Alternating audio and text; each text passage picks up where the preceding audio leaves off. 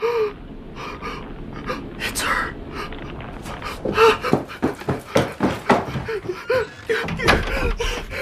It's her.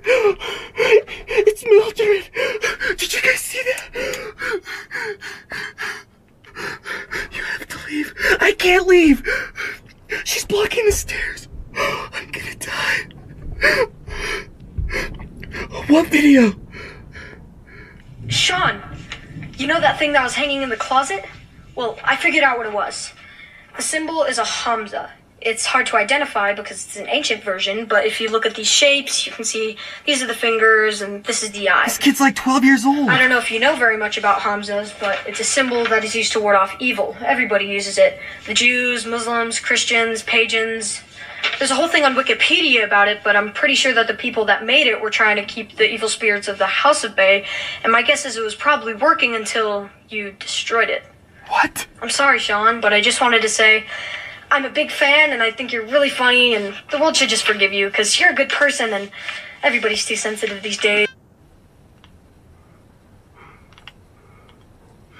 I unleashed her. I unleashed Mildred. Somebody help me!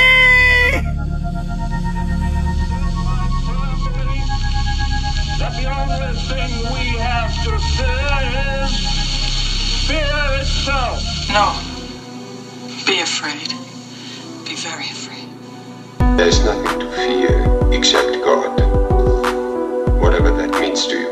Do I look like someone who cares what God thinks?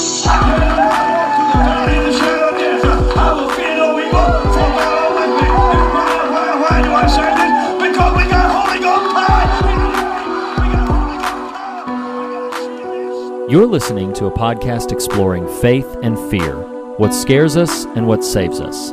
This is The Fear of God.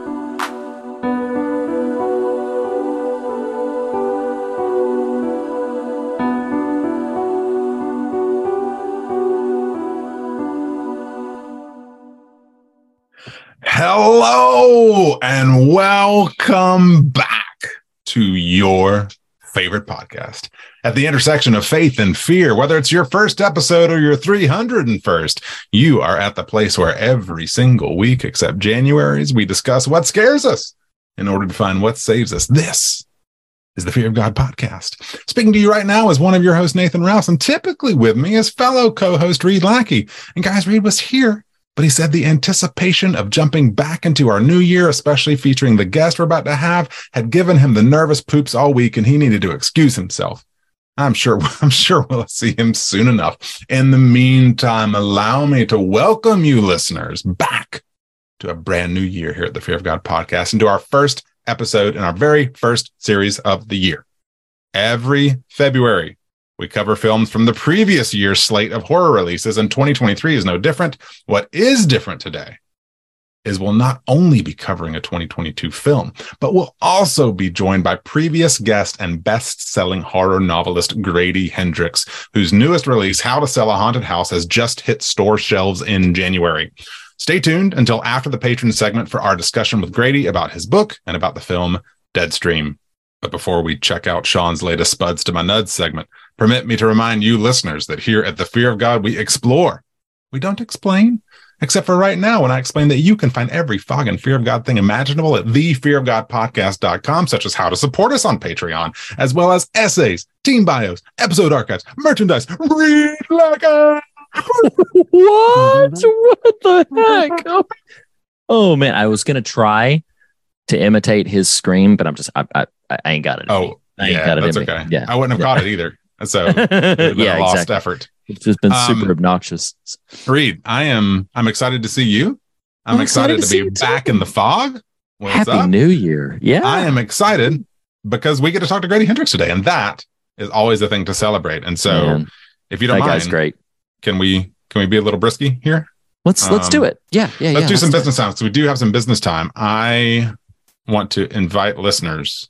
Voting for the 22 thing is pretty much about to be over, if it's not over already. Yep. About to be over? I would say as of right now. Over. It's basically over. You know, that was business in 2022.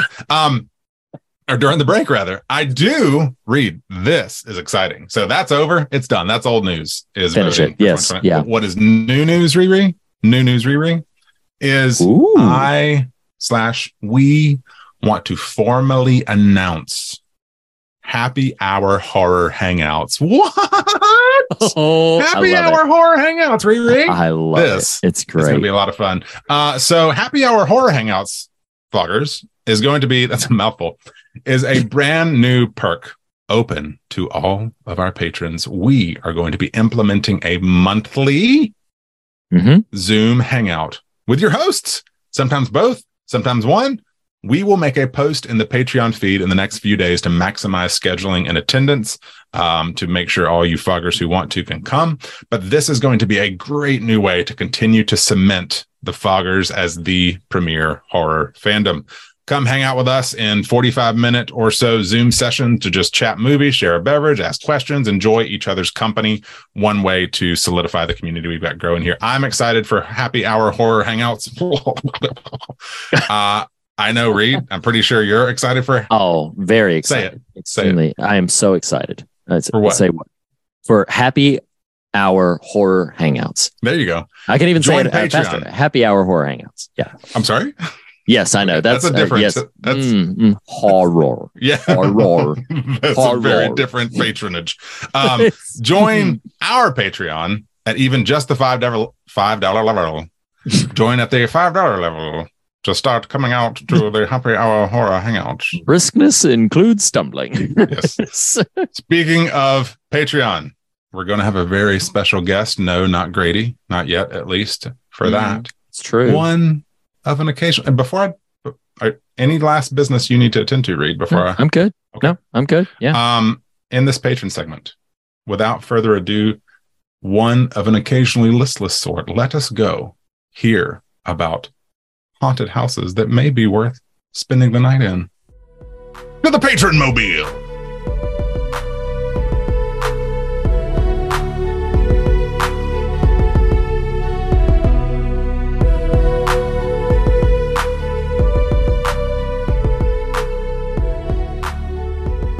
So, about this episode.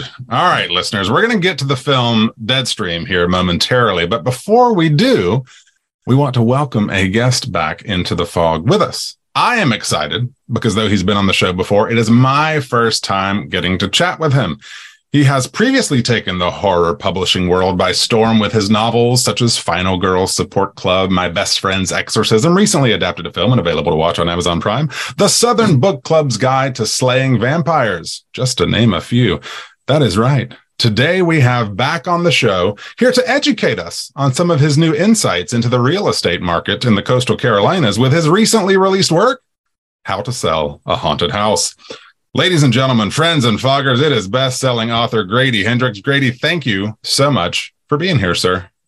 Thanks for having me. I feel like with a build-up like that, we need to launch full-on into a real estate seminar. I think the Coastal Carolinas reference, too. Right. So, how can I increase Charlotte. My earning potential? Yes. I'm in Charlotte, so you're kind of speaking our language. Oh, you're in Charlotte. Okay, There you go. Our ancient enemies in North Carolina. You are the North Korea to our South Korea. Sure,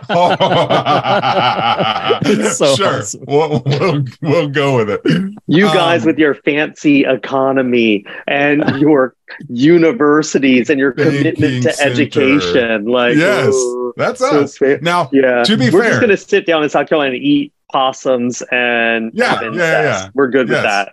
That's our economy. Now, for what it's worth, I didn't grow up in Charlotte. I am a transplant as of 2006, but at this point, you know, my kids are effectively natives and that kind of thing. The profound irony is I grew up in Charlotte, so... Right. Yes. So, yes. We just passed the baton. Reed laughed as I came, and I was we are. Bye. 20 years later. So we're going to get to the movie here in a second. Grady, I didn't have the opportunity last time you were here and want to express my affection for your work by way of an anecdote. If you'll permit me, receive this story as high compliment. Because my wife says generally, and Reed even said recently to fellow fogger Jackson Harper when I gushed about Jackson's live music, that I, in her words, don't impress easily. Okay, so this is high compliment. After Reed's interview with you last time, I started really crash coursing some of your work, and this was the summer of 21. I was at her family's beach week at the aforementioned Carolina coast, not far likely from your old stomping grounds, and was in the middle of reading Southern Book Club. And for any of our listeners, if you haven't read Southern Book Club, it's an excellent book, yes, but it's vampire stalks coastal Carolina town, and bedlam ensues. I took an opportunity to really lean into the experience while I was there. Reed, think about the story I told you about watching Black Coat's Daughter on the back porch in the wicker chair at night on my iPad, surrounded by darkness. That was what I was kind of going for, because it was her family's beach thing. I felt a little more freedom to steal away to read, and really wanted to do the moment justice. So let me set the scene here for you. It's probably about 9:30 p.m. It's quite dark outside. The moon's reflected off the ocean. There's lights from beach houses that give some illumination when you're outside. And I grabbed one of the chairs from the beach house porch. Got my Kindle with, I don't remember exactly where I was in Southern Book Club, but maybe you'll be able to name it here in a second. Grabbed one of the chairs, dragged it down the boardwalk from the house. Again, it was nighttime. Positioned the chair, if you're getting the visual of this, boardwalk is, 50 feet. I don't know how long boardwalks are, but it's pretty long. Positioned the chair so my back was to the beach house. Physically, I was facing the ocean. On either side of me was probably about an 8-foot drop to sand and dunes and beach foliage below. To repeat, it was nighttime. I had an adult beverage with me, which probably didn't matter. So I've got my Kindle, and I'm at a climactic part of Southern Book Club, and I'm excited. You're a horror writer. We're horror fans. Like, there's something about just leaning in to the scary sometimes. So it took me a minute, but I set up this perfect arrangement of moments and dove back into your book. And I start reading, and the sounds of the ocean are basically the only thing to be heard. And it's dark. And I'm out there about 5 minutes. And I said, nope, I'm not going to stay. I got so unnerved by a particular scene I was at that I turned off the Kindle, dragged the chair back to the porch, and went inside to read where it was well lit, because I was so freaked out. Man, I thought you were going to go down that 8-foot drop. No, that would have been truly perilous. Yeah. Yes. No, like all I'm trying to illustrate for you is you've got the goods, and I really appreciate you helping me have a life story there. No, I really appreciate it. Listen, I to make someone who's settled in with an adult beverage, like in a perfect reading spot, move venues, it's an accomplishment. That's where it is. Well, let me prompt you here, Grady, real quick. I want you to tell us about, because we're going to get to Deadstream. I do want to spend some time talking about that. It's fun. You got a new book. As of this recording, it will have already released. It is on shelves, listeners. How to Sell a Haunted House. I am right at the end. I'm not quite at the end, so don't spoil the very end yet. If in the event you're going to spoil it, but pitch us a little bit on what prompted this particular story. What made this one be next for you? Well, so the book is about two adult siblings, a brother and a sister, who hate each other, which I don't think gets enough play, like not everyone gets along. And they have to they're estranged, and they have to put up with each other when their parents die, and they have to clean out their childhood home and put it on the market. And of course, the childhood home is right there in the title. It's haunted by puppets and dolls, which is disgusting. I'm sorry about that. And really where this came from, I wrote this book during the pandemic, and on the one hand, it was an urge to hang out with the family because I couldn't see my family. And so I was going to make one up and hang out with them. And family stories are haunted house stories. Usually, like the haunted house stories are usually about a family, family secrets, family curses, family heirlooms, all that crap. But the other part of it was, I'm at the stage of my life where I'm dealing with my parents. They're in their late 80s. And the pandemic, especially, I think for a lot of us, we realized kind of just how fragile our parents' situations were often, I'm not sure anyone's parents, like that isolation was good for them.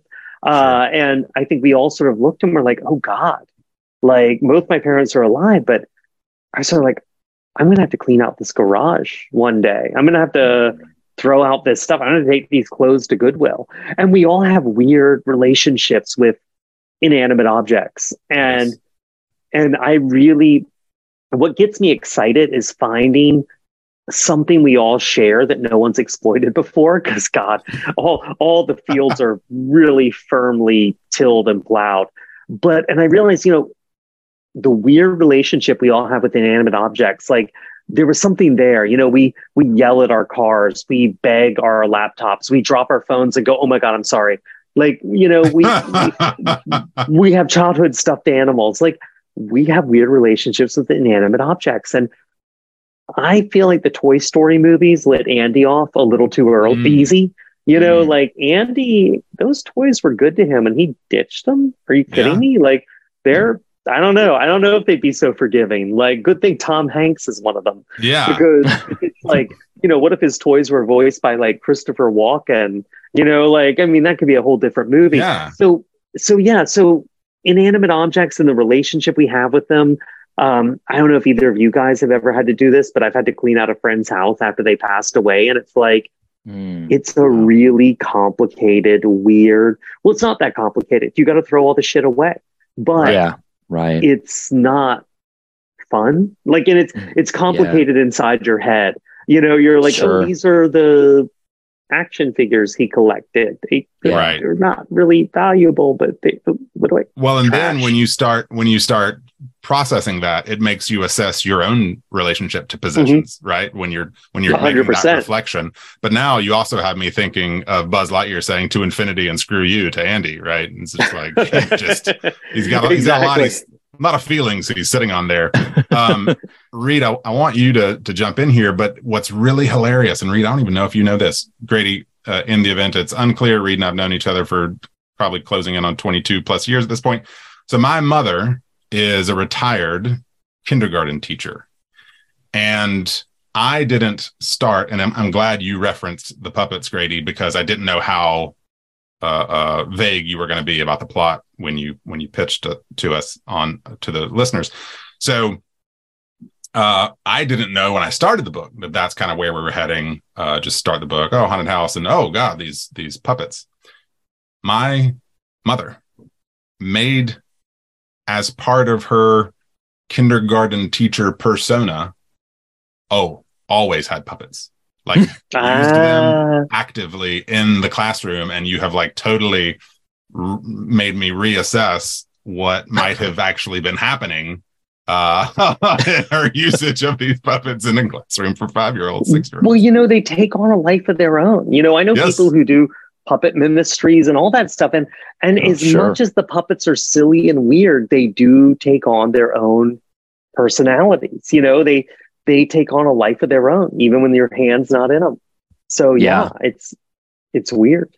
No, I totally get it. So I do really, really love this new book. And yes, of course you're here. So that can seem like, oh, of course you're supposed to say that, but no, I really, really love your stuff. I have a couple of questions. So the first one I want to zone in on is I've noticed that your books tend to focus on, in the midst of this horrific premise, a unique relational dynamic. And there's usually something in it, you know, that like with My Best Friend's Exorcism, it's, you know, high school friendships and relationships. In Final Girl Support Group, we have, you know, shared trauma is kind of that neighborly community for Southern Book Club. And as you mentioned, this one has a unique sibling dynamic. So I'm very curious, like, what was it? Did like the premise come first and then this idea of these adult siblings, or was it something where that sort of led to this dynamic of this haunted house? I guess I'm kind of interested whether the relationship was what was interested in being explored and it led to the haunted house, or vice versa, and how that process all worked. Yeah. Well, you know, my sister-in-law really called me out on it with My Best Friend's Exorcism. It was like, everyone in books is an only child. And and she's right. Like, it's complicated to write families because families are all backstory. It's all inside jokes, you know? And so you got to flesh out all that stuff that's never going to appear on the page. And that was kind of daunting. But I knew I wanted to do that. I wanted to write a dude and have him be a main character who wasn't a bad guy. And I wanted to write a brother and sister. And then I was like, oh, parents passing away. And I was like, inanimate objects. And and it also, you know, this stuff floats around. It's kind of like everything floats around and it's just looking to link up. You know what I mean? Like, and I've tried to start books where the right combination of things hasn't linked up yet. You know what I mean? And they kind of like, there's not enough gas in that tank to get you where you want to be.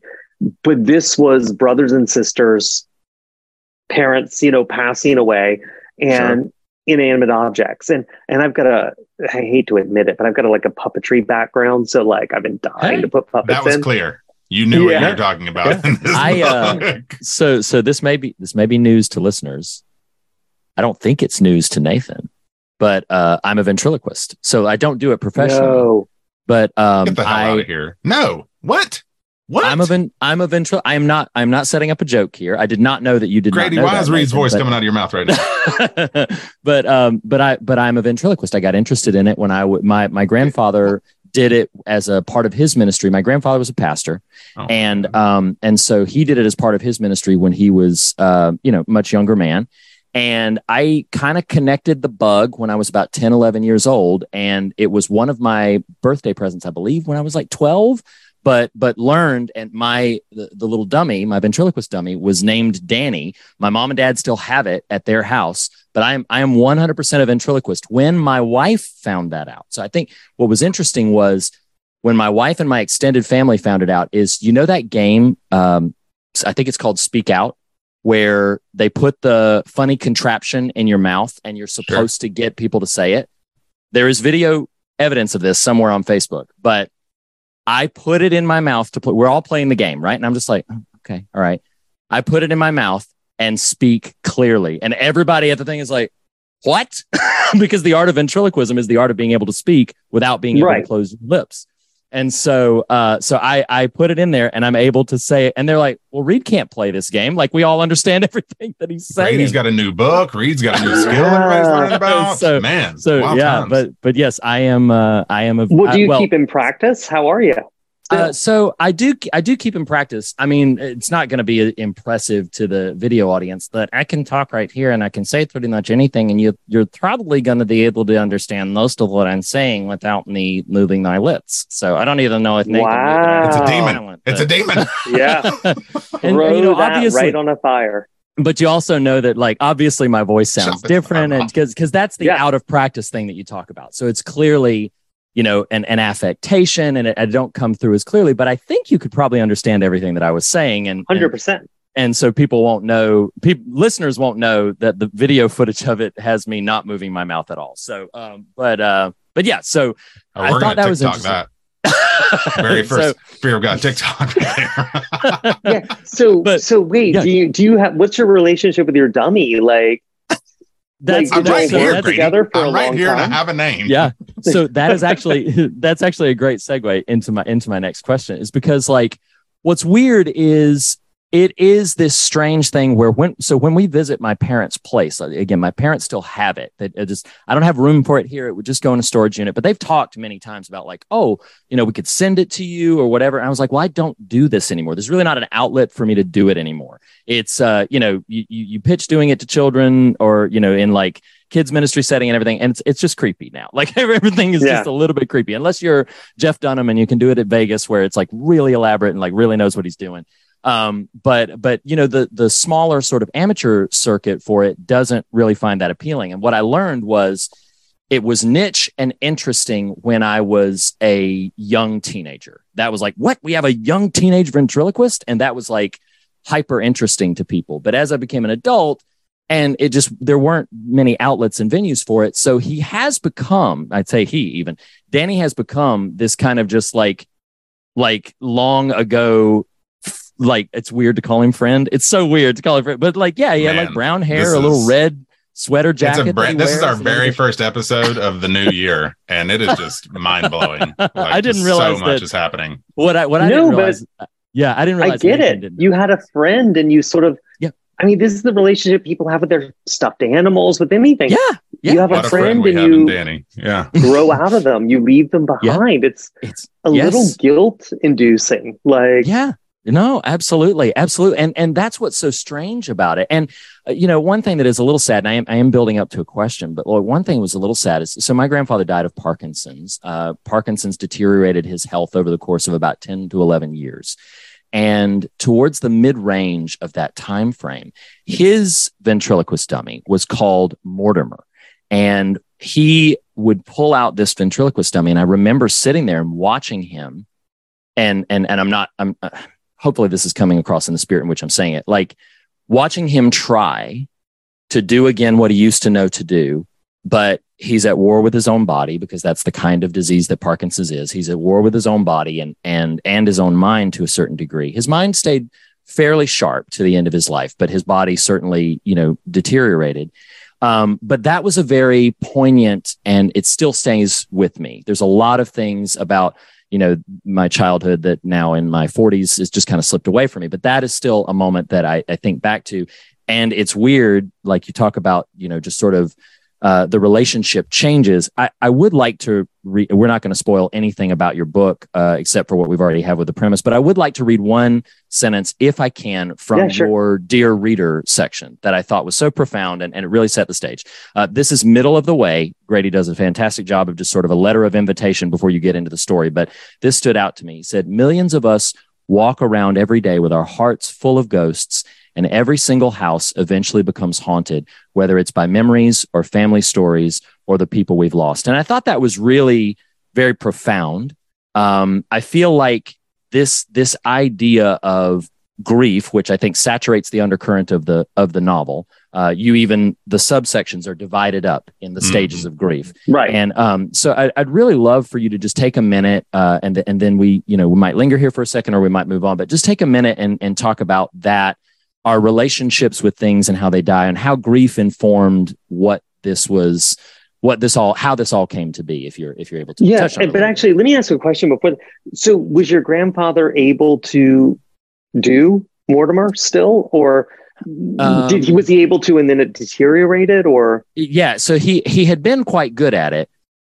When he had tried, his body was just kind of betraying him. So he still knew a lot of the core mechanics, but he couldn't make Mortimer move in a way that was fluid the way that he had before. So he still had, it was very, very challenging. And I was, I was in the room with him, and, you know, the family that was still there kind of had some differing reactions to it. I won't speak to any of that there, but I don't even know quite how to describe it. It was pretty poignant for me to sit and watch, as this man clearly tried to execute something that, you know, was not capable of doing anymore. And again, for a varied amount of reasons, that has stayed with me. And that's hard too, because when you learn a skill like that, it's like juggling, you know what I mean? There, piano, like there's certain things, like even if your mind is going with dementia or something, you can slip back into that muscle memory.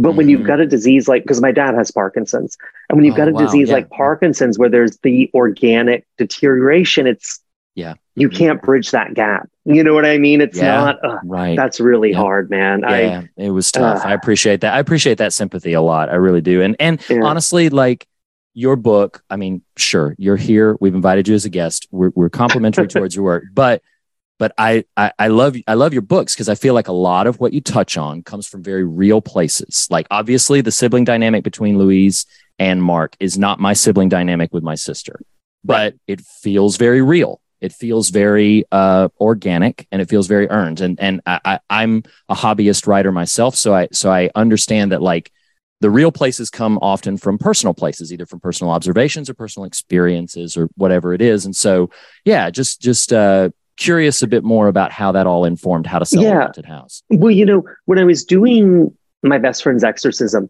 I realized that, like, the more of the real stuff I was able to put on the page, the more readers responded to it. Like, you know, in that book, Abby has horrible acne. I had brutal acne in high school. And it was like, just, you know, every morning you wake up and you look in the mirror and you're like, how do I face the world? And on the one hand, you're like, oh, kids and their zits. And I look back and I'm like, oh, I made that too dramatic. But at the time, you know, you look in the mirror and you just think, I can't do this. I can't leave. How do I talk to people? And And I realized stuff that people responded to is when you get a little blood on the page. And, you know, I had a close friend die and I had to help clean out his house. And that was part of this book, but also just, you know, we're all going to become orphans at some point, you know, that's just inevitable. And when you're younger, it feels silly and melodramatic. Oh yeah. Okay. My parents will die. Fine. But as you get older, you know, that gets closer and closer. And as much as you feel like the older you get, the more capable you are of dealing with things. Also, the older you get, the more you feel them to some extent, or the more they hit home, or the more you anticipate them hitting home. Yeah, certainly. Yeah. I think if my parents had died when I was in my early 30s, it would have taken me by surprise and really devastated me. Sure. My parents are going to die when I'm in my 50s, and I'm going to spend years dreading that, you know? Yeah, I understand. Yeah. And it's funny. There's an element to it, which is, on the one hand, we all know this, right? But you look at movies and you look at a lot of books, and it's like 35-year-old characters. And they're like, oh, when I went to my parents' funeral, I'm like, who are you? I know people in their 70s whose parents are still alive. Like, and to me, that's a weirder relationship. Like, how do you deal with your parents when you're 20 years older than they were when they had you? Like, you know, it's figuring out these adult relationships. And so I feel like a lot of time fiction lets us off the hook a little bit. Like, I'm an orphan. Or my parents died in a tragic accident when I was 25. It's like, and now I'm Batman. Oh, right. Exactly. I'm 50 and both my parents are still around. Like, and so I've got a limited skill set. I'm capable of writing about what I see around me. I couldn't do fantasy. I can't create a secondary world. Science fiction, like, you know, in the future, that's not my wheelhouse. So I kind of have to keep it close, because otherwise I don't find it convincing. Like, I could never, I'm writing a book because I'm like, I'm done with writing about Charleston where I grew up.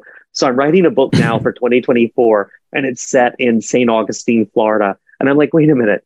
It's another southern coastal tourist town within driving distance of Charleston. This trust me. I started feeling like, is Charleston just going to be your Derry or Castle Rock? It's like, you know, all these shenanigans are going down. And I'm probably going to stick close to home, because for me, the issue is to make that groundwork feel convincing in order to take that jump to something unreal or horrific. Yeah. I got to buy it. And I don't have time to learn about somewhere else, you know, like I can't move to Raleigh and spend the years there. Create a whole new language, Grady. No. Create a whole new language. What do you speak in Raleigh? What is the language there? It's so funny. Well, I know we have a limited time with you, and I want to get to Deadstream. So I'll just say, kind of on our way out, like, one of the things I really appreciate, and it's not in every book you've written, or at least every book that I've read of yours, is the, I think we talked last time about the inclusion of the power team in My Best Friend's Exorcism. Oh, yeah. I really appreciate it. And then, of course, the Christian puppetry element that is present in How to Sell a Haunted House. And that's as much as I'll say about that. What I love about it, so I don't know if there's really a question in this so much as a pat on the back, is I read a lot of material and see a lot of films where quirky Christian subcultures will often make an appearance, just in some form or fashion. Most of the time, though, they either appear in some sort of glorification, as if this is the greatest thing ever, and sort of ignores the, this is also a little weird, like, this is also a little strange. Right. Or they will treat it as the butt of a very poor, cheap joke. And where I want to very, very firmly pat you on the back is and maybe this speaks to everything we're talking about blood on the page, and just, you know, the real integration of just like, well, this feels earned. This feels like real life. Is I feel like whenever these quirky Christian subcultures make their way into, and again, I don't remember any from We Sold Our Souls. I don't remember any from Horror Store, but when they make their way in, I'm very impressed, incredibly impressed, that you don't punch down. You also don't ignore the this is kind of a quirky thing. There is, without spoiling for readers, there is a funeral scene early in the book, as you can imagine, because they're paired. And it's one of my favorite chapters because it is such this wonderful blend of poignancy. It's genuinely very funny. And it highlights this very odd that we've all talked about.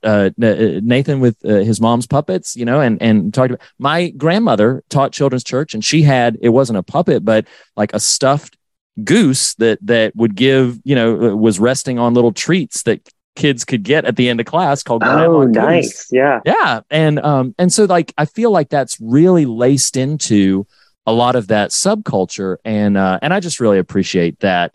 It's neither of those extremes. Yeah, go ahead. I really appreciate you saying that. I was going to say, so I don't want to do any spoilers, but Aunt Gail and Barb. So we're pitching this right now to movie companies, and part of the pitch is to spin out Aunt Gail and Barb into their own show, because I love the two of them. I love their dynamic.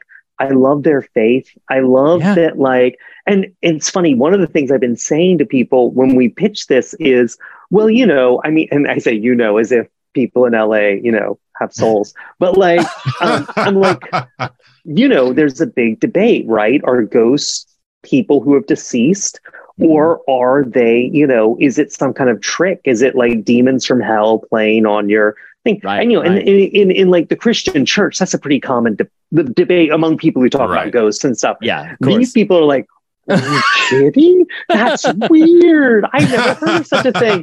And so like everyone's getting all excited about this stuff, to me that is like 70s evangelicism 101, you know? Absolutely. Absolutely. But, and I also will say, so it's funny. So the house that this all takes place on is my Aunt Barbara's house. I loved my Aunt Barbara's house growing up. It's where we had all our family celebrations, and we did Thanksgiving there. We did Christmas Day there. I loved it. And I wanted to, during the pandemic, it was like, it was a way to like write a place I wanted to hang out in and just sort of imagine it and be there. But, and none of the characters are based on my Aunt Barbara, but I will say my Aunt Barbara was very religious to the Methodist. I mean, how religious are Methodists? But she was very religious. She was also, deaf. And so she went to church, and she grew up in at a time when it was sort of like, you know, they weren't talking about sign language. They weren't doing any of this stuff. And she went to church for the same church for 23 years before she got a cochlear implant and could hear what they were saying. Wow, and it's like to go to church every Sunday and sit there and not hear it. Yeah, no like engagement. That is, yeah, and I was talking to her minister, and he's like, you know, that was a real lesson in her faith, that this was an important touchstone for her, because she couldn't hear the sermon, she couldn't hear the hymn, she could, but she wanted to be there. That was important for her to be there. And so I feel like, you know, God, what am I going to do? Piss all over that? Like, that's, of course, kind of an amazing bit, whether you believe or you don't believe, to see that someone had something in their life that was that important to them. Like, what am I going to do? Like, you know, make fun of it. Yeah, well, and the sensitivity comes very, very much through, and it's one of it's an aspect. There are many things I love about your writing, but it is an aspect that I really, really love and really appreciate. So I wanted to highlight it here. Oh no, thank you. Yeah, I like the goose though. That's good stuff. Sitting on the good. It's wonderful. It's wonderful. Well, listeners, we're gonna imminently get to another film that we're gonna talk about with Grady. But please, please, please, as you're listening to this episode, How to Sell a Haunted House is available at all the major outlets. You know, visit your local bookstore. Please support your local bookstores. Visit your, you know, internet outlet of choice. Visit your local library, wherever you can. You need to read this book. Nathan and I have both read it, and it is absolutely excellent. If you love Grady's work, this is going to be another very, very favored addition to it. So please, please, please check it out. And Grady, thank you again for being with us. No, of course. Hey, listen, it's a book that made Nathan like change his venue. What more endorsement does anyone need? It's so great. It's so great. Yes, yes. You dragged a chair. We've got to have you back when we've got more time. Sadly, at this moment, we don't have more time. So about this movie. No, really, about this movie. So today, every return of the fog, we take January off. We come back with a bang where we're talking about films from the previous year. We are talking about a doozy today called Deadstream on Shudder, and we're going to get into our feelings on it. But in case you haven't watched it, Deadstream follows a disgraced internet personality who tries to win back his followers by live streaming himself at an abandoned haunted house. When he accidentally unleashes a vengeful spirit, his comeback event becomes a real-time fight for his life. The good news is we don't have a ton of time, and this is a very light and frothy and effervescent film that doesn't require a ton of rich hot takes. Yeah, Deadstream. Yeah. Reed, had you seen this? This was one of my 10 favorite films of the horror films of the year. Nice. Yeah, this was one of my 10 favorite horror films of the year. Wait, so can you run through the other 9 real quick? I'm just curious. We don't have time for that. I just want to hear the titles. Brady. I'm curious. So actually, I need to find that list. Hang on, if you can bear with me 5 minutes, I will do that service. Yeah. So so 10, Run Sweetheart Run. 9 was Studio 666. 8 was Bones and All. 7 was Nanny. 6 was Deadstream. 5 was The New Hellraiser. 4 was You Won't Be Alone. 3 was Halloween Ends. 2 was Barbarian, and number 1 was Pearl. So, and actually, I flipped those. I flipped those since I think when we aired the episode, Barbarian was number 1 for me, and that has since flip flopped, which I predicted might happen. Just like I know. So keeping us on our toes. So yeah, I had seen Deadstream, and I have a skepticism of found footage stuff. So whenever new found footage thing comes out, I'm just like, I'm not quite sure. But this one was getting some heat, and some people were saying like, oh no, this one's really good. So I was like, I'm gonna give it like 15 minutes. Like I'll turn it on and I'll see what it is. That's a great 15 minutes.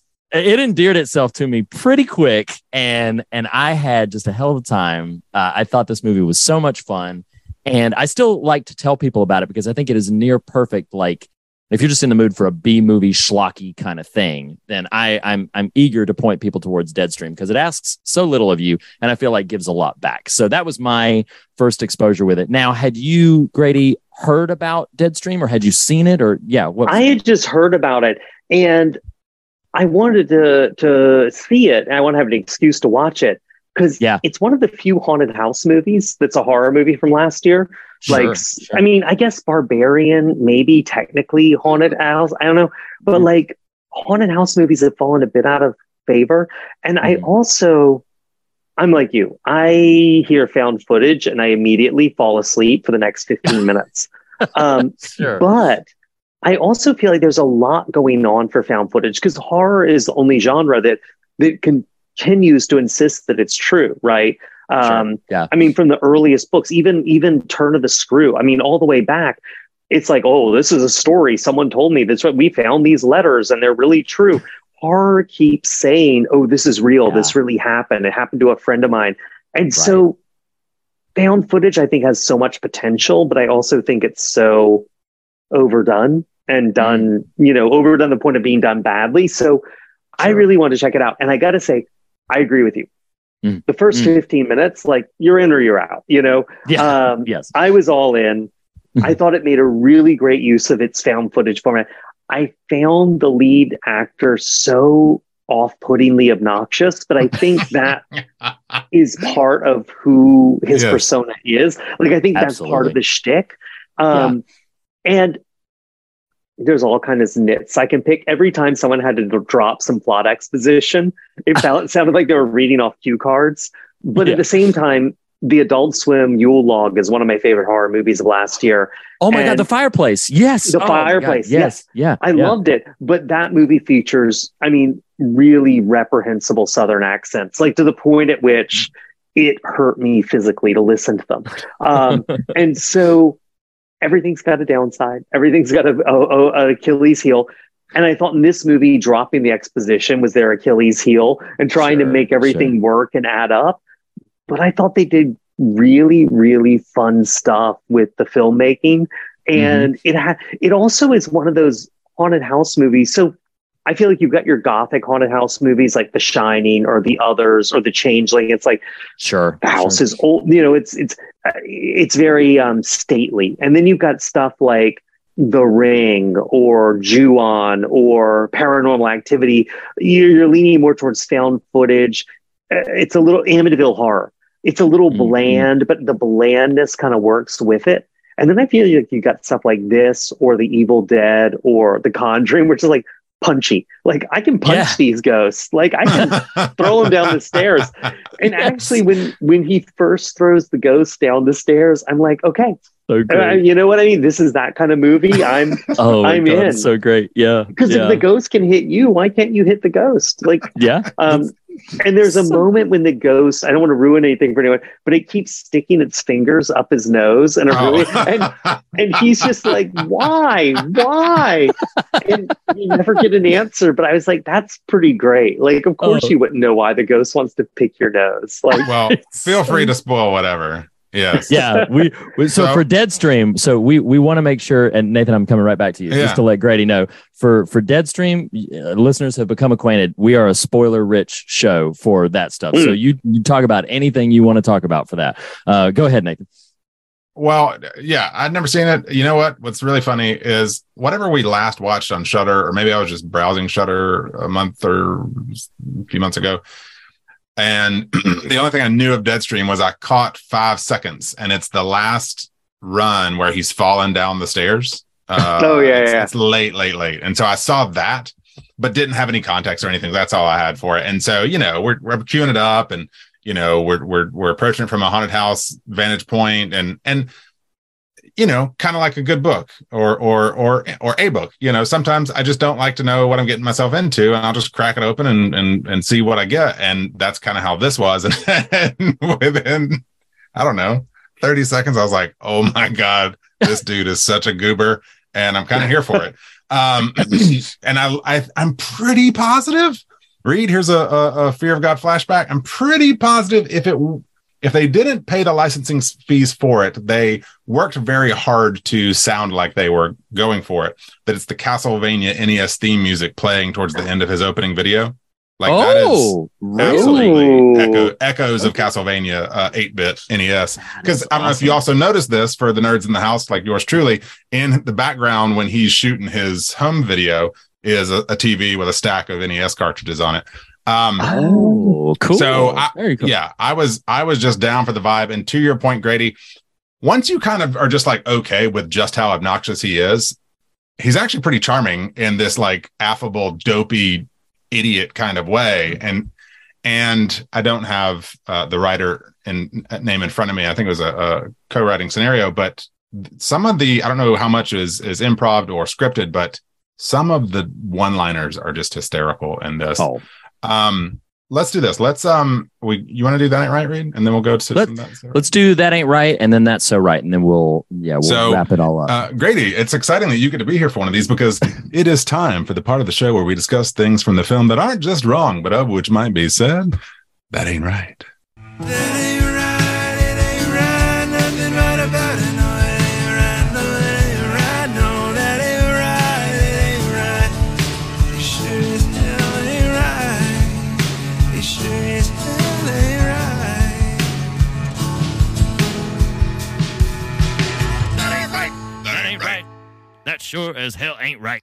Yes. So Grady, this is ostensibly a horror movie, but we're going to fold in That's So Right after this. So withhold any funnies or any just like that might categorize that way.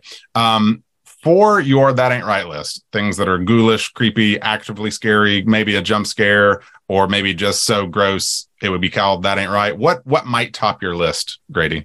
Okay. So this is something I think that found footage movies do really well. And this one in particular does well because it keeps using the POV cam and the over the shoulder cam. Is it gets you, and I know there's some people are going to take objection, it gets you watching the movie like a video game. You're hunting the frame. You're looking in every corner. You're really watching in a way you don't watch when you sit back and you wait for the characters and dialogue and story to wash over you. And at times it gets too video gamey. I'm going to combine the holy water with the syringe to, you know what I mean? I'm going to, mapping out the rooms and stuff. But there's an aspect of that I think is so smart. And it's really evident in the first half hour of this movie that I was watching this more intently than I would watch. I am looking for scare. I am looking for tricks. I am looking for something bad to come up. And so I know that's not one specific thing, but it's yeah. more in the first half hour than anything. That kind of active watching is something I really admire. And I wish you could pull it out of movies. I wish you could get that effect into movies that add more emotion to them than this. Yeah, sure. Yeah. Well, I'm gonna hand you this one because it piggybacks directly off what you're saying, and would be kind of neck and neck with one of my That Ain't Right's, because the mechanism, the trick you're describing of a multi-camera, multi-angle sort of thing as he's setting up these cameras through the room, and then utilize the film utilizing that sort of pathway to illustrate on-screen elements is what I call the hanging woman in the hall. And then, so Grady, we have in Fog lore the poop club, which is when there's a jump scare so effective, you're like, oh, I'm now in poop club. And there's a moment where he is trying to shimmy past this spectral or not figure that's hanging, by noose in this hallway that you can see on a camera footage, but he can't see. And then she's not showing up. The camera turns, then all of a sudden she's real and she's filling the frame. And yes, that was a very real moment for me. But I mean, there's not much more That Ain't Right to illustrate the tonal stew that is this film than this man getting waterboarded with his own pee. I mean, it is. Yeah. Oh my God. When I saw it going there, I was like, are they really going to do that? I was like, oh, yep, they are. Sure did. And I appreciate that there was no, like, you know what I mean? That was just on their, in their bag of tricks. They're like, why wouldn't we? Why wouldn't we? Yes. Why not? What a wonderful question to be able to ask when you're making something like this. Why not? That, you know? That is for the script for this. I can imagine for every single page of the script, they're like studio notes, you know, one person packing back to the other, like $? And the other person go, why not? Why not? Like, why not? Why don't we just do it? This is what in screenwriting we call a payoff, because he had urinated in the bucket earlier. It's Chekhov's bucket of urine. You show it in Act 1, it's got to pay off in Act 3. That's right. That's exactly right. Yes. I read about that in my drama class. Yes, exactly. Chekhov's bucket of urine. Okay, so I think my main one is going to be, because it's the one, so I'd seen it before, and I will confess that there's it comes at you really fast. Like it's a very propulsively paced film. So there were plenty of things in this rewatch that I didn't remember until they occurred. But one that had stayed with me was when her head, there's this ghost spectral thing that is like Mildred. When her head pops up through the middle of his legs and she yells guilty at him before like just going after his crotch, I was like, yeah, no, thank you. That ain't right. No, thank you all night long. No. So yes, okay. that topped my list of That Ain't Right. Okay, unless we have any more desperate That Ain't Rights. No, we're good. Going once, going twice. That has been the part of the show where we discuss things from the film that aren't just wrong, but of which might be said that ain't right. That sure as hell ain't right. Okay, gentlemen. So if you can't tell by my haste, not only are we trying to abide Grady's schedule, but we would also like to get to some of the really wild things that happen in this movie. So we have talked about the things that ain't right. But gentlemen, I had no idea what this movie was before watching it for this and had no clue. It made me laugh and smile as much as it made me start and jump. So it's now also time for that part of the show where we discuss things that aren't just right from the film, but of which might be said that's so right. That's so right. So right, it's just so right, that's just so right, it's just so right. That was a mouthful. It really was. You need a breath, you need a drink. Okay, Grady is our guest, and I always like to defer, but I am taking first dibs on this. Okay, please.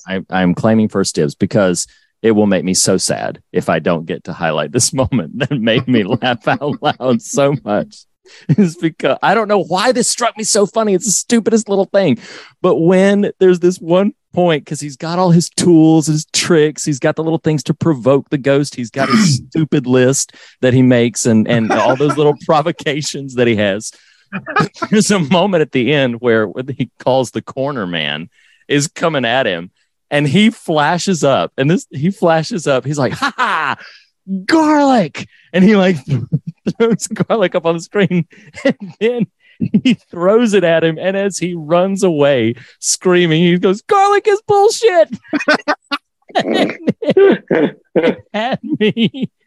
It's just, I couldn't compose myself after just the the shock and awe of realizing, like, oh God, garlic's not going to do a thing. Oh man, that one was my favorite. That one had me. I think I rewound the moment when I rewatched it because that one totally had me in stitches. Completely. We can do more than one. Grady, what's your that's so right? So I have two. One is I loved Puppy Guts. You know, he's walking towards that ghost kid in the room and you see him from, and you're like, oh, the kid's going to turn around. He's going to have black eyes with no pupils.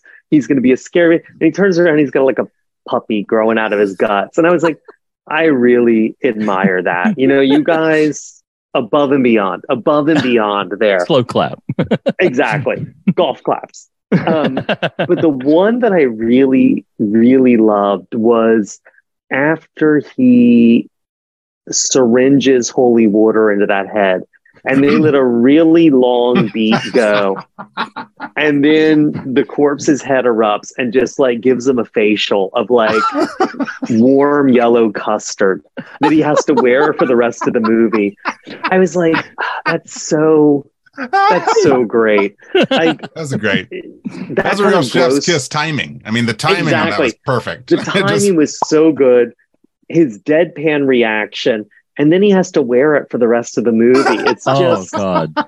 I really appreciated that to no end. Oh man, so great.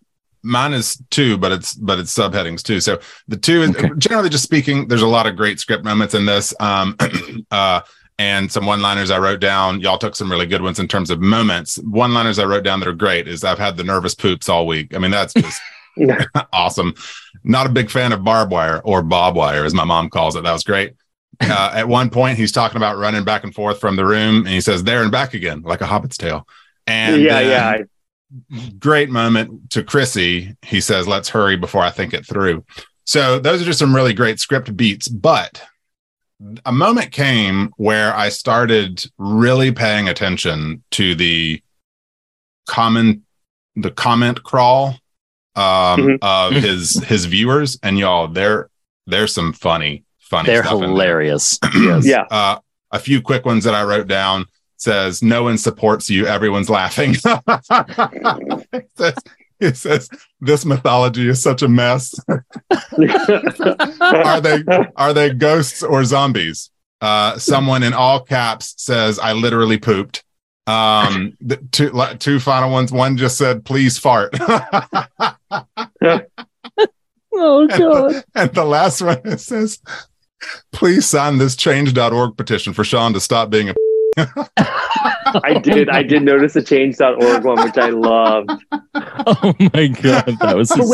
Wait, to your point, the barbed wire, bob wire line, was he calling it duct tape or duct tape throughout? I think CK. I don't think he had CT on it. I think it was duct tape. Yeah, I didn't think about it until you said that with the barbed wire, bob wire comment. But yeah, I think wondered, it's quack quack tape. Yeah. Yeah. Okay. That's funny. Yeah, I didn't catch that at all. Before we end the segment, so I'm just going to toss one more just to close us down because God, I love that granny who apparently knows everything about totems.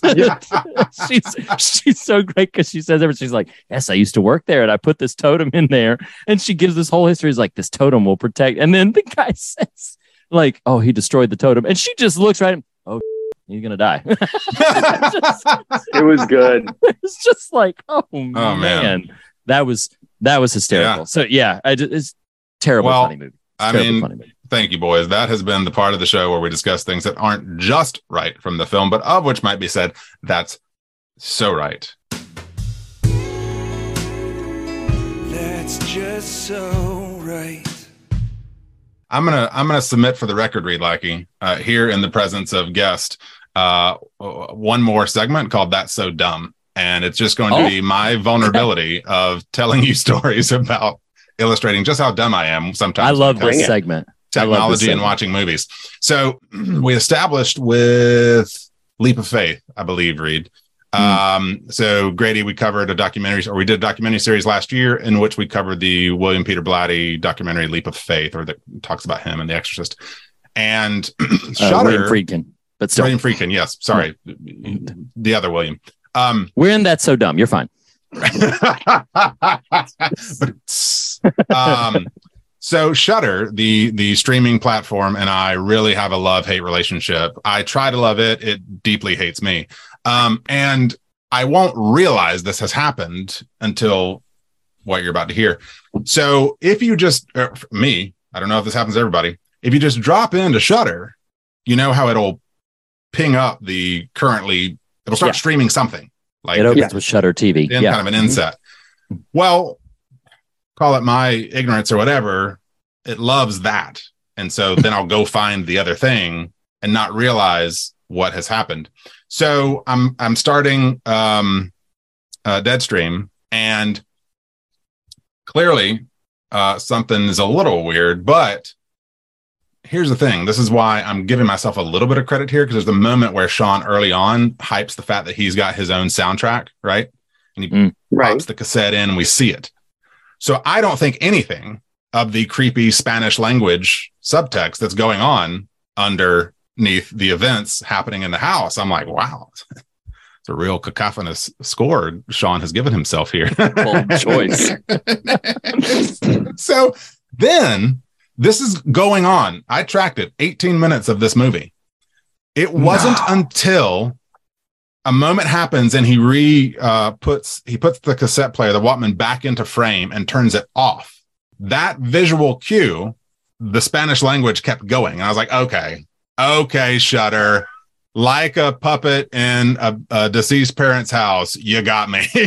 You got me. Wow. Turns out when I dropped into Shudder, Il Dominio was playing.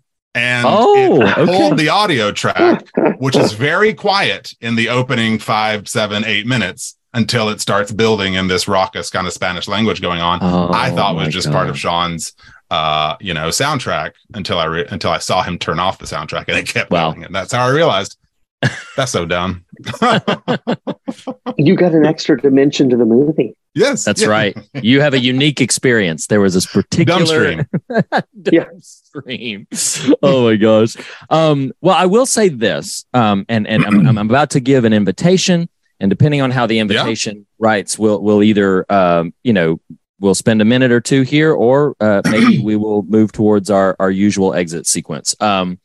So this is normally the time, like normally with films, we will spend time talking about all our silly, goofy things that ain't right, that's so right. And then we'll get into, the meat and potatoes of the substance of the films that we cover. And sometimes even in the silliest affair, we will have like, like something that just like really stands out to you. I think it is fair to say I did not. So I'm just going to be honest. This is a year where one of my intentions is just going to be like, I'm not going to try to force the thing. I'm just going to make it. I did not get very much in the way of deep thematic things that I walked away with Deadstream. I did think that there were some interesting things when it was playing around with him, faux apologizing versus sincerely apologizing. He was like, I didn't know the homeless man was sick. I mean, that's, that sort of thing. But I did not. So the invitation is, did either of you, as you're watching this movie, did it make you think anything? It doesn't even have to be that deep. Anything of just like, you know what? This is worth noting. If it didn't, then we'll go towards our exit. If it did, I would love to hear it. Either one of you? I'm going to leave that pause in. No, I don't know. Nathan? Do you want to take the bait? I really, I chose to let the joy and sort of carbonation this movie provided me be its own theme. So no, I didn't work too hard to find something in this one. How about you, Grady? So it's less about this movie and more about the genre a little bit, but there was, so I didn't there was a whole thing in this movie where he's like, she's trying to get a fan following and her supporters, and I've got to undermine that guy. And I was like, I'm not following quite the logic here at all. Sure. But there was an aspect of that where I felt like the core of it was the more people who pay attention to her, the more real she becomes as a ghost, right? The more powerful she becomes, the more she's alive, I guess, or able to interact with the physical world. And it made me think, have either of you guys ever seen Ghost Watch, that BBC show from 1994? Yeah. Oh, is it 94? Yeah. Okay, yeah. No, yeah. I think you're right, 94. Yeah. But there's a part of that where it's where the penny drops. It's basically a reality found footage thing, but it's done as a BBC presentation of, on Halloween, we're going to spend the night in a haunted house. And they do it with real BBC presenters. And it really pissed people off. It was very War of the Worlds at the time.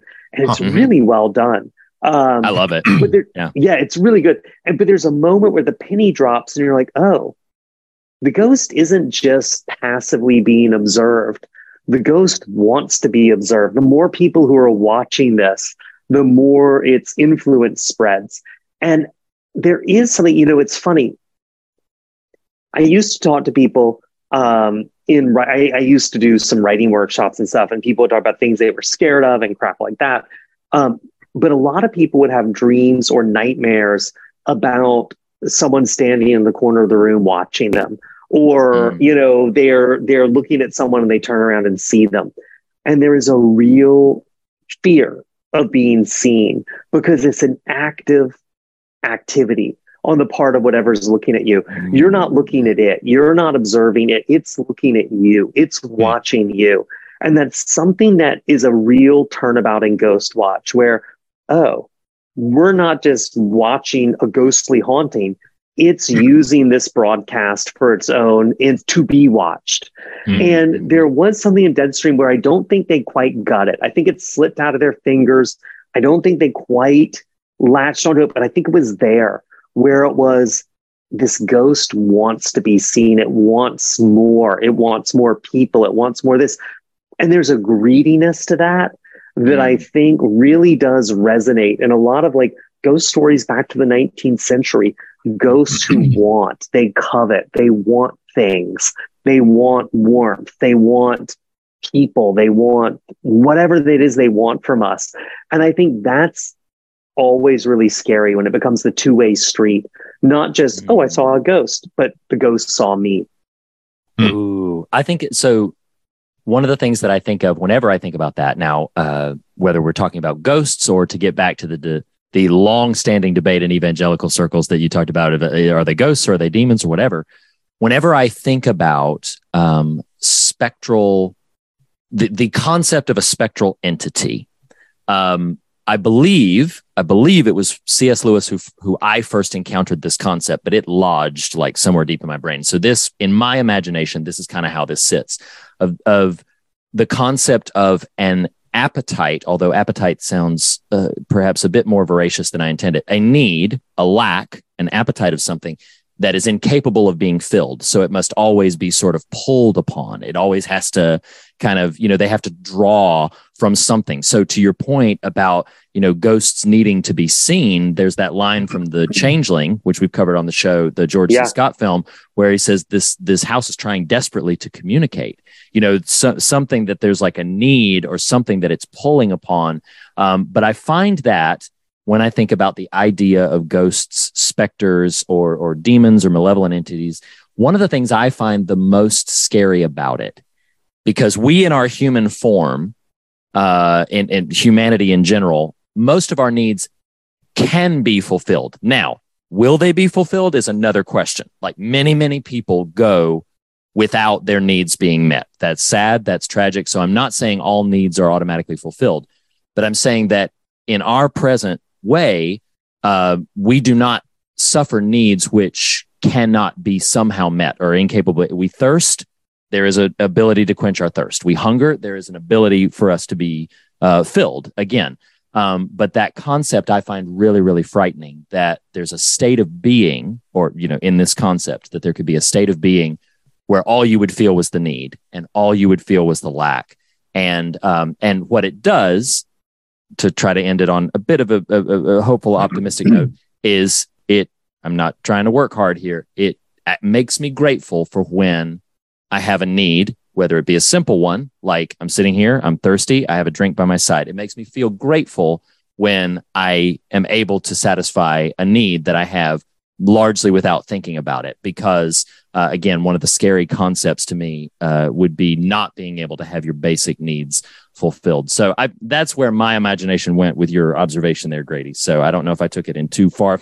No, I don't think you did at all. You know, it's something that I really thought about a lot when I was doing Southern Book Club with vampires, right? Because vampires consume, but they don't produce.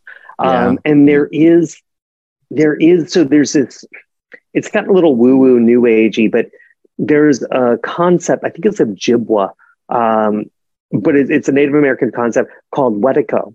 And it's this idea of a hunger that can't be satisfied. It eats and eats and eats, and it's never, and it's also known as Wendigo, that spirit that possesses people, that turns them towards cannibalism, this gnawing hunger. And it is, I think, something you're seeing more and more in horror, I feel, like zombies, things like that, where you're seeing this idea of, here's a hunger that can never be sated. Here's a need that can never be fulfilled. Is there anything more horrifying than that? You know, and, you know, you look at it in, you look at it in sexual predators, you look at it in almost anything. It's this idea of the, or drug addiction, anything, this idea of, I'm going to keep doing this, but it's never going to be enough.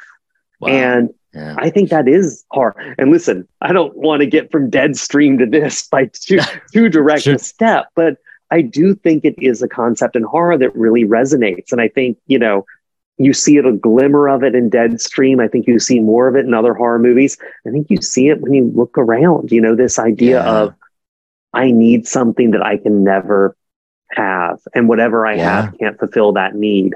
Well, and I think go ahead. Yeah, no. Grady, when you were talking earlier about the your ambivalence or feelings about the found footage genre, what I thought about there is we've entered a new societal moment where the found footage conceit has more legs. Not to say that every found footage movie is good. I don't mean that, but you know, Blair Witch Project, they had to really work to make the narrative fit and make sense. These days, I mean, Deadstream is a perfect example of this. Like, it doesn't take work at all. You know, you would need some competent or compelling narrative to straddle alongside that. But it's interesting. You talk about the ghost's need for eyes to be seen, that sort of thing. And what's sort of ping-ponging around for me, and it'll be sort of half-formed, and maybe that's that. But fascinatingly, Sean comes to a revelation in this film of, she's like me. Right. Mm-hmm. But I wonder if the converse is the truer statement. I am like her. Like, and what does it say of a society who cannot be sated? And you used stark examples, drug addiction, sex addiction, etc. But I mean, I would say it doesn't even have to be that extreme to signal unhealth. You know, and I've thought a lot lately. A lot. One, I adored, and we're a horror show, so we don't talk about movies like this, but recently watched Marcel, The Show with Shoes On, for the first time, the film, and just deeply, deeply adored that movie. And something that, and I'm going to paraphrase it, but a scripting note that happens in it that just has just been reverberating through me is, at one point, in reflecting on the work Dean, the filmmaker, is doing to try to help Marcel reconnect with family, Marcel assesses the scenario and basically says, this is an audience, not a community. Like, these people are not actually here to help us. They're just here to watch us. And what that really, I'm not going to do it justice in the 2 minutes we got left, but like, that has really lodged deep with me as we try to foster stuff here on the show. Like, what is the difference between having a community of people with whom you share common interest and share common good, versus just wanting those eyes, you know, and turning into that ghost, and how ephemeral we become when our need is not Reed, I think you were trying to make a point similar to this of like never able to be met need, right? Yes, right, right. An insatiable need, yeah. Yeah, to be, perhaps, to be truly alive, to be human in its most lovely and pure form is to sit in one's skin comfortably and that be the period of the end of the sentence, you know, like not have that sort of insatiable need. Anyway, to your point, maybe too far a leap for what Deadstream is after, but these are things we do here at the show.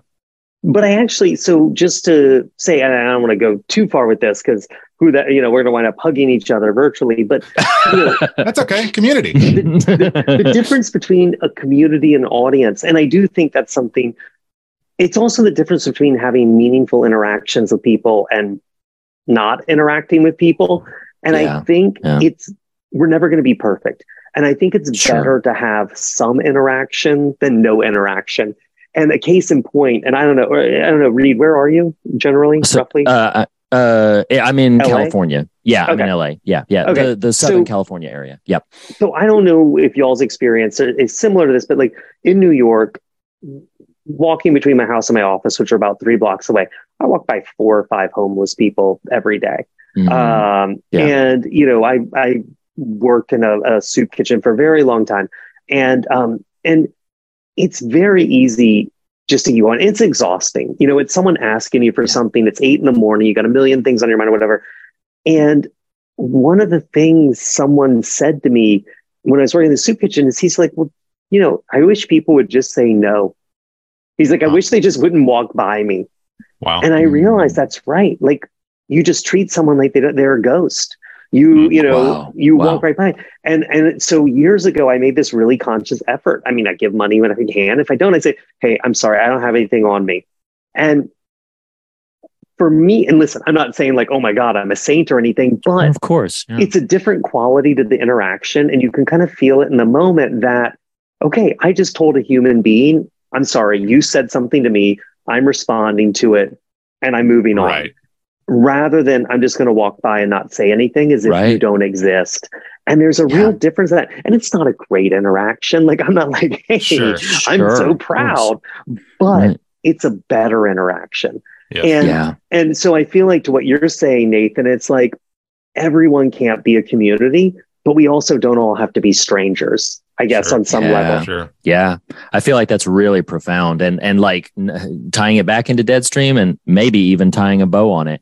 The substance behind we're so averse to what we would deem as potentially negative interactions that we can sometimes generate those negative reactions by, to your point, Grady, just ignoring people, treating them as if they're not even present with us in the moment instead of treating them like real human beings. And Deadstream, again, it is not a deeply thought-provoking movie. Honestly, we have had a richer conversation in the past 10 minutes than I thought we ever would about this movie. But I will say that, like, baked into the premise of the film is him needing to reclaim his social media status. He's now got funding again. He's got thunder and everything. And social media, which I'm not going to, it's the easy punching bag to beat up on social media, but it does create some of those insatiable needs. It can create some of those plastic interactions or non-meaningful interactions. It can do a lot of that if you're not cognizant and not careful. And you can have hundreds and hundreds of friends who are like ghosts to you. They don't know you. Yeah. You don't know them. And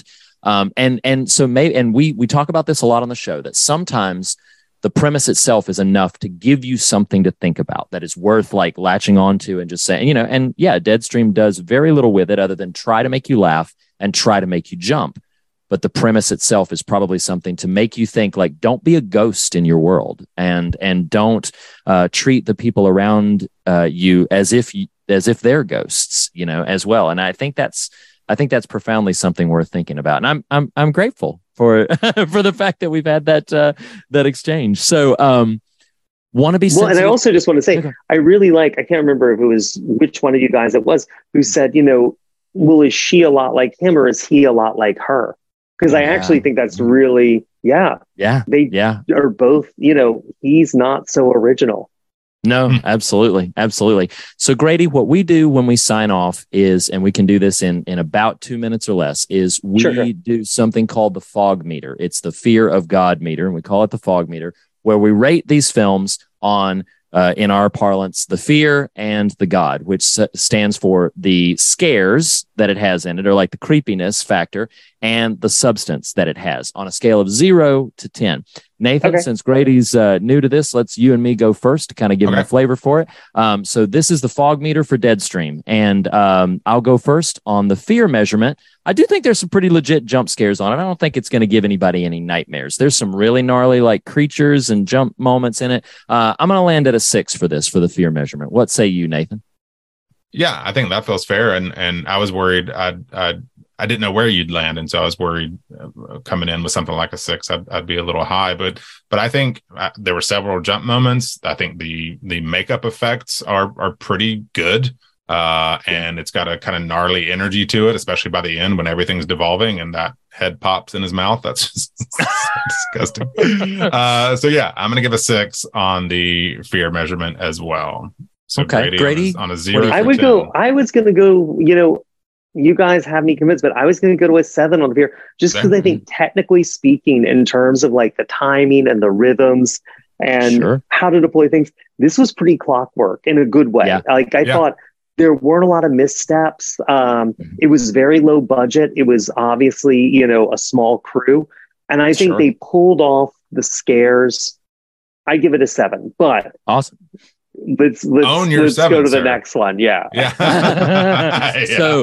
So what I'll say for that one is, obviously, like as we've unpacked, I feel like a lot of that was either baked into the premise or something that we brought to it, because we're all thoughtful people with creative imaginations. So because of that, if I'm being fair on the God mirror, I'm not going to give this, for premise alone, I'm not going to give this north of a 2. So for me, it's a 2 on the God meter. Nathan, what say you? I'm going to go for a 1, which I hate doing it because it feels mean, but it's not a mean one. It's just it's just a fun romp. It's fun. Yeah, exactly. Yeah. See, exactly. I'm up. I was going to go for a 3. Like, I feel like there's not a lot of substance there, but it's not a 6-pack of Bud Light. It's like a 6-pack of Narragansett. You know what I mean? It's just a slight cut above. Sure. Absolutely. Well, that means that for the official fog meter, we give this movie a 4 out of 10, which gives a flavor for how scary it is and how substantive it is. So I think 4 feels right for Deadstream. But in a quick round robin, would we recommend it? Grady, would you recommend people see Deadstream? Yeah, it's fun. It's fast. It does no harm. And it never gets boring. Even when stuff gets a little eye-rolling with the plot exposition, they're on to something else 5 seconds later. So I can't fault this for boredom. Yeah, absolutely. Nathan, would you recommend it? Yes. I thought it was a heck of a lot of fun. And again, for me, who had no idea, I didn't know tonally it was going to be the comedic sort of thing it is. Yeah. And so I was very pleasantly surprised by that within minutes, and just really enjoyed myself and smiled through most of it. So yeah, easily recommendable. I wholeheartedly recommend it. It was my number 6 favorite horror film of the year. I think it's wonderful. And I have pitched it to people before this episode, where I'm like, look, if you're looking for something schlocky and fun that's going to make you laugh and jump and not ask too much of you, Deadstream is great. And so I highly recommend it in that regard. Grady, thank you. Can I just say also, if there were 2 doors in front of me and one was showing Deadstream and one was showing The Fabelmans, I'd go see this. That is awesome. You can basically watch the Deadstream twice, you know. Yeah, exactly. Yes, absolutely. I am going to take some liberties, Grady, and quote you in my letterbox when I say "fun, fast, and does no harm" when I'm reviewing. Yeah, please. Deadstream here. That's awesome. Well, listeners, to emphasize again what we spent the first half of the conversation talking about, like Grady's new book is out now as you're listening to this episode, How to Sell a Haunted House. If you're acquainted with his work before, please check this one out. You're going to love it. Grady, where else might they find some information on you? If people are like, yeah, the best way is GradyHendrix.com. It's got all my social media garbage there. You can get all up in my stuffs. That's awesome. GradyHendrix.com, or avoid it if you don't like it. Just don't ever go there. Oh my god! Well, and you know what? Like last we talked, we briefly mentioned Occupy Space, which you've re-released as Bad Astronauts, and so I finally get to read that. That's exciting. I'm trying, man. I'm pimping all my rides. I'm getting all those books revamped and out there with new covers and tweaking the text a little bit. So. Yeah. So that's awesome.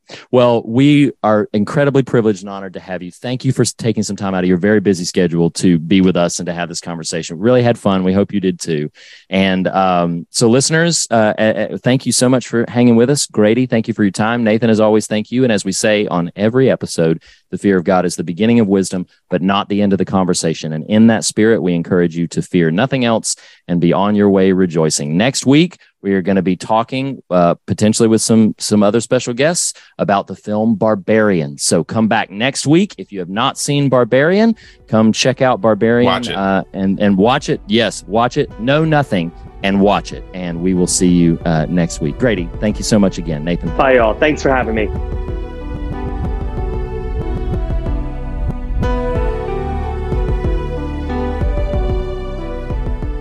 The Fear of God is the beginning of wisdom, but not the end of the conversation, and you can continue the conversation in a variety of ways. Start by visiting thefearofgodpodcast.com for links to our social media and episode archive, essays, merchandise, and more. If you love what we do, consider becoming a patron by visiting patreon.com/thefearofgodpodcast, where you will unlock exclusive bonus episodes, extended standard episodes, online events, and so much more.